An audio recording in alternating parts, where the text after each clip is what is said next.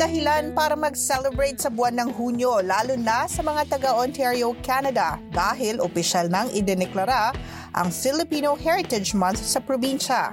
Well, I'm so happy because after five years, five long road, circuitous road for me, um, it's finally it was declared here in Ontario where I first started. Sa episode na ito, ang madamdaming kwento sa likod ng laban para maipatupad ang pagkilala ng Filipino Heritage Month sa Ontario at sa buong Canada. Kilalanin natin ang mga miyembro ng komunidad na nagtrabaho para dito at kung bakit nga ba mahalaga ang buwan ng Hunyo para sa mga Pinoy sa buong mundo.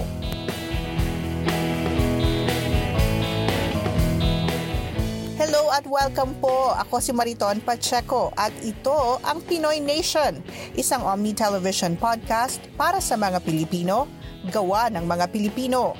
Kasama natin ngayon si Teresa Redula, isa sa mga reporter ng Omni Filipino. Hello Marie at salamat for having me here. Sana ho samahan niyo kami kada linggo at pag-uusapan natin ng mga tagumpay, pagsubok at araw-araw na kwento ng mga kababayan dito sa Canada pati na rin sa buong mundo. So let us come together to vote for Bill 217. And this year, on June 12th, when the Filipino communities celebrate Philippines Independence Day, they will also celebrate the month of June as Filipino Heritage Month. Sa 2016 Stats Canada Census, more than 830,000 na ang mga Pilipino sa Canada. Tayo na ang fourth largest visible minority sa bansa. Kaya kahit saan tayo mapadpad, alam nating masipag talaga ang mga Pinoy. Malaki na rin ang naibahagi natin sa pagunlad ng Ontario, maging sayaman ng iba't ibang lahi dito. Kaya nang makausap natin si Scarborough Southwest MPP Dolly Begum, akala niyang magiging madali noong unang maipasa ang Bill 217 para kilalaning Filipino Heritage Month ang buwan ng Hunyo. I'm still processing the the win, um, and I think uh, I think this this will take some time. Pero hindi ito ang unang pagkakataon na itinulak ang Filipino Heritage Month sa Ontario. In fact, pangatlong subok na ang bill ni Begum. Ibig sabihin, binaril na sa legislature ng dalawang beses ang naunang bersyon ng Bill 217. Kaya di naging madali ang laban ni Begum. I remember talking to some of the the, the Filipino uncles of mine um, who I would say, you know, this is going to happen. Trust me, we, we are going to make sure that this takes place. This time we will win. Um, and and I've had you know some some of the my Filipino uncles tell me, I don't know. I've been trying for quite a few years now, um, and I feel a little disheartened.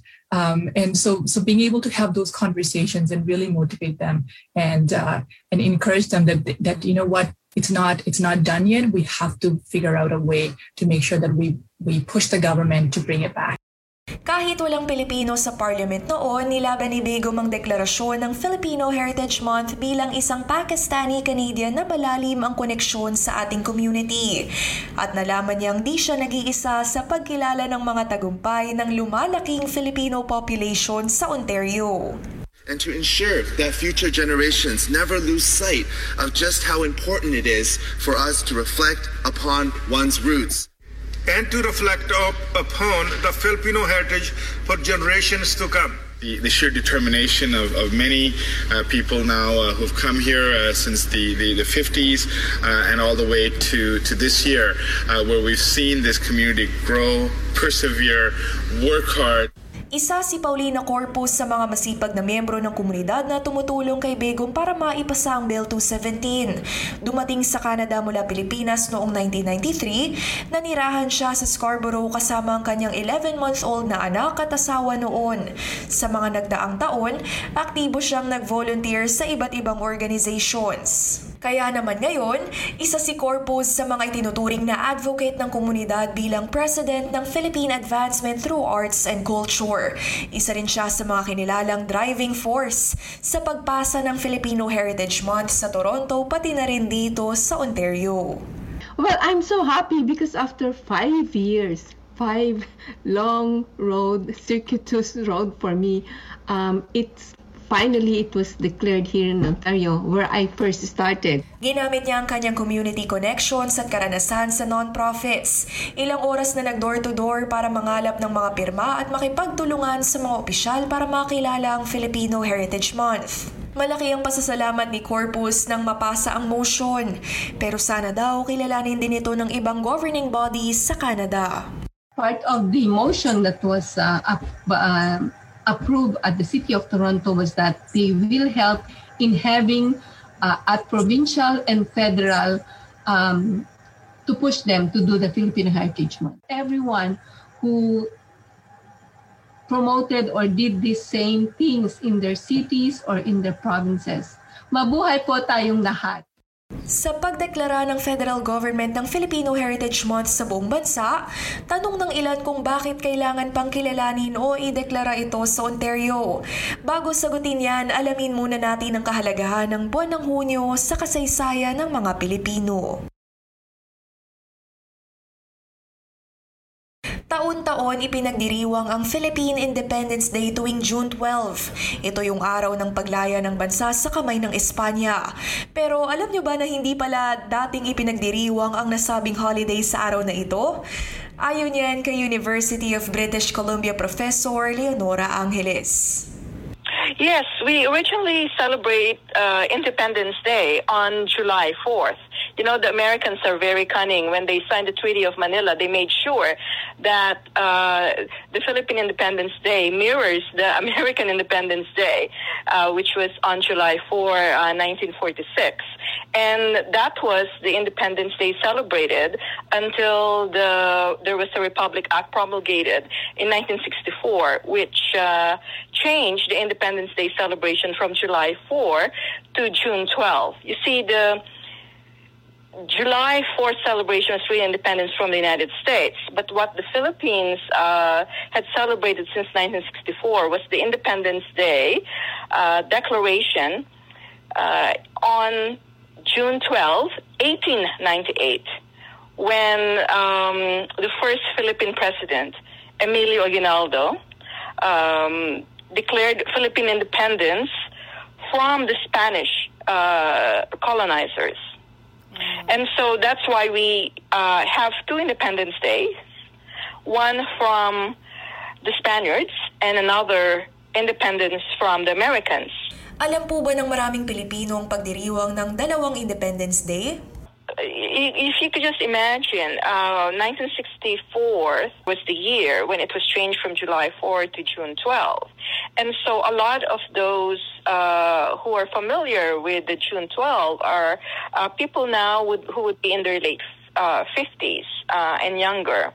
And so the celebration of July 4 is probably in the memories of those who are in their 60s, 70s, and 80s, but would also be familiar with that shift uh, to the extent that those were also the generations that fought for the June 12 um, uh, celebration instead of July 4. Uh, because those who were born 1964 were very young then to really even understand the issue. So it was really the people who are now in their 60s to you know their 90s who were from who who were um, more conscious of the symbolic significance of June 12 and and certainly uh, I imagine a very healthy discourse during that time for why there was uh, a change in the celebration dates.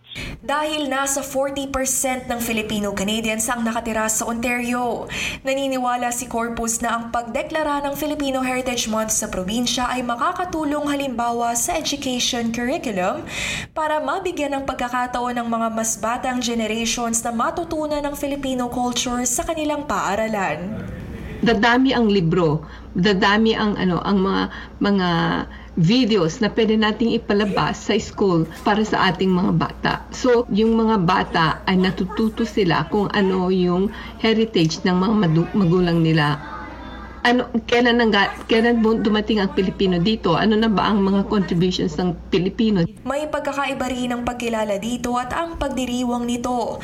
Bagamat bago pa lang ang selebrasyon sa Canada, marami ng pagdiriwang na ginawa ang komunidad tulad ng mga film festivals, picnic at potlucks, maging virtual celebrations para sa okasyon. Sa ibang bansa, kabilang din sa mga selebrasyon ang pag-alay ng mga dasal sa historical landmarks at mga piyesta at parada ayon kay Angeles. And you have um, basketball tournaments, um, uh, beauty pageants, uh, you will have uh, parades, of course, uh, the display. And alongside that, the local officials would piggyback on the fiesta celebration uh, and this time commemorate the National Independence Day.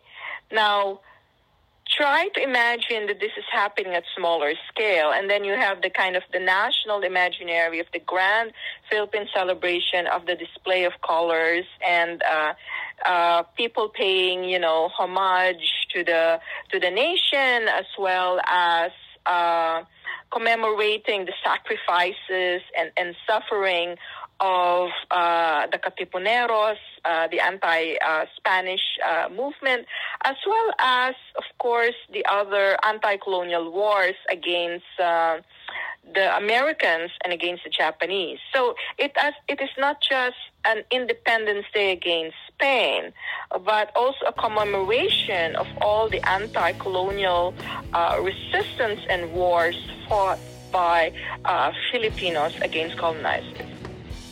Maraming salamat at sinamahan niyo kami sa Pinoy Nation. Pwedeng mag-subscribe sa show at i-stream ang latest episodes sa Apple Podcasts, Spotify, Stitcher at iba pang platforms. Magkakaroon din ng link sa lahat ng napag-usapan ngayong araw sa show notes. Huwag kalimutang i-follow ang Omni Television sa Instagram, Facebook at Twitter para sa mga updates tungkol sa podcast. Ang Pinoy Nation ay isang Omni News production at bahagi ng Frequency Podcast Network. Ito ay produced ni Eden Debebe at Nandi Caravi. Si Andrew McKay naman ang executive producer at kami ang inyong mga hosts, Teresa Redula at Mariton Pacheco. Until next time, hanggang, hanggang sa muli. muli.